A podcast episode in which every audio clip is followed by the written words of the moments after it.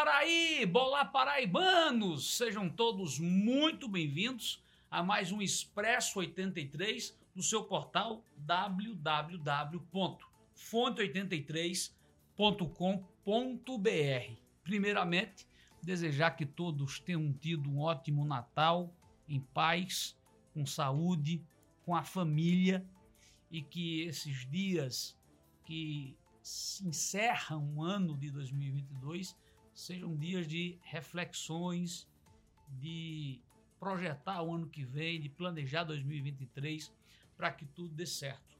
Por falar em 2023, na política e nesse final de ano, só há um assunto que repercute politicamente. Até porque todos os outros viram marolinha diante das festividades, seja o Natal, seja o, o Réveillon, enfim. E o assunto é reforma administrativa, sobretudo no governo do Estado. É natural que de um governo para o outro haja uma grande reforma, não quando o governo é de continuidade, como é o governo de João Azevedo, que se reelegeu em outubro deste ano. E aí, se a gente parar para analisar, é, tenho certeza que tem alguns secretários, sobretudo aqueles né, que é, acham que serão degolados praticamente sem dormir, né, terão um Réveillon muito, de muita preocupação, mas é, João não está tão preocupado com a tal reforma. E eu fiz aqui algumas ponderações lógicas. Primeiro, em time que se está ganhando, não se mexe. E o time que está posto hoje no governo de João foi um time que ganhou as eleições, enfrentando, eu já disse isso, é, titãs da política, Cássio, Veneziano, Efraim, é, e todo o entorno político do Estado. Mesmo a Argentina sendo campeão, o treinador sabe que ali naquele time alguns não foram bem como se esperava. Repito, mesmo a Argentina levantando a taça de campeão do mundo. Ou seja, tem os Messis, mas também tem os que deram um pouco de trabalho para a seleção argentina. E aí é onde deve acontecer alguns ajustes normais no governo João Azevedo. Que, diga-se de passagem, João tem uma marca de lealdade. Mas Fabiano, ele rompeu com quem elegeu ele, Ricardo Coutinho. Nós não conhecemos esses bastidores e nem sabemos o que aconteceu.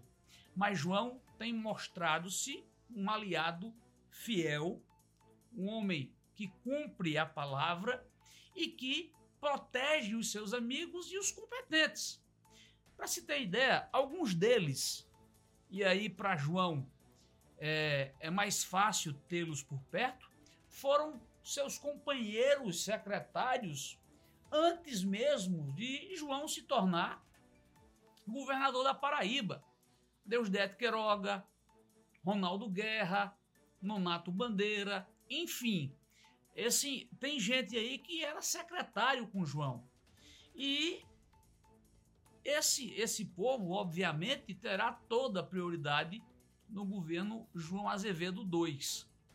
E não precisa de muito esforço para que João tenha espaços no governo para poder cumprir com seus aliados. Por exemplo, a própria campanha naturalmente deixou fazer saiu de perto de João duas grandes estruturas políticas que detinham secretarias e que detinham é, cargos importantes, como o veneziano Vital do Rego, rompeu com João para ser candidato a governador, e aí deixou uma lacuna de espaço para ser preenchido, e Efraim Moraes, que o pai era secretário, ele queria ser o senador de João e acabou não sendo.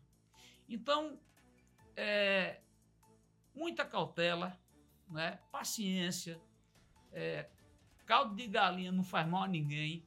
Creio eu que não vai ter nenhuma revolução na, na, mudança, e sim evolução, são duas coisas diferentes.